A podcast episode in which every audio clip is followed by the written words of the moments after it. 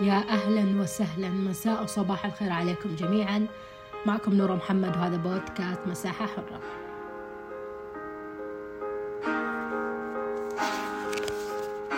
حديث اليوم مختلف ومليان مشاعر. كلام اليوم من القلب للقلب. في البداية ناخذ نفس عميق. كيف حالك اليوم؟ كيف حال قلبك ومشاعرك؟ أنا دائما أسمع وأقرأ العبارات المشجعة للوحدة وحب الذات المؤذي.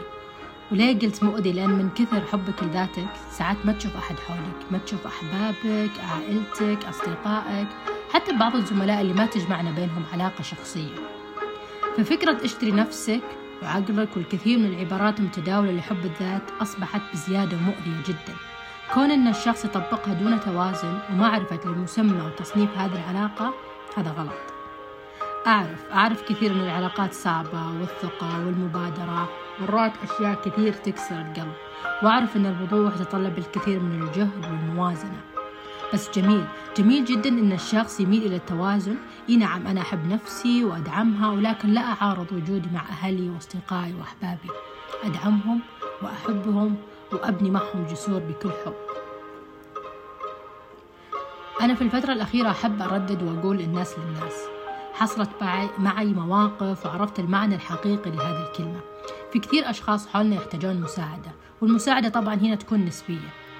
أسمعهم أسأل أهتم كلمة طيبة عطاء. أساعد بما تيسر لي من فعل الخير.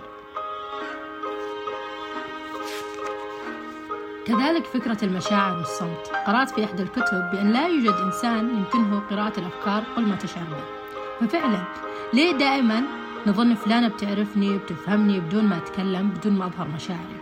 أقول لكم موقف بسيط دائما يتكرر بنفس الوقت مرة يضحكني. أنا دائما أسوي لي كوب قهوة وإذا جيت يلا بشربها وأروق. يجي أخوي يقول أوه ما سويتي لي؟ فيكون كذا وجهي علامة استفهام. طيب تكلمت؟ يقول لا. طب أنا شلون؟ شلون أعرف أن أنت تبغى الحين كوب قهوة؟ فهنا تجي عبارة لا يوجد إنسان يمكنه قراءة أفكارك ففكرة لازم الشخص يعرفني من صمتي ويفهمني. أو مثلا خلينا نقول أنا زعلانة من فلانة ويلا يا فلانة أفهمي إني زعلانة. طبعا هذا دائما تصير دائما حتى بين الأصدقاء. فافهم إني زعلانة بدون ما أتكلم وأوضح لك. فغلط. ممكن أنا أدمر علاقة بدون ما أحس وتتحول من أحباب إلى أغراب.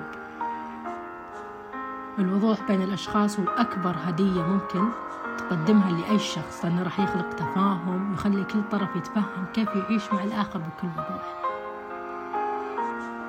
وصلنا لنهاية الحلقة وأحب أقول حب ذاتك بتوازن وإن نجحت علاقتك بنفسك فتجلت علاقاتك بالآخرين. أتمنى لكم يوم مطمئن وعلاقة بكل حب وسلام. شكرا لكم.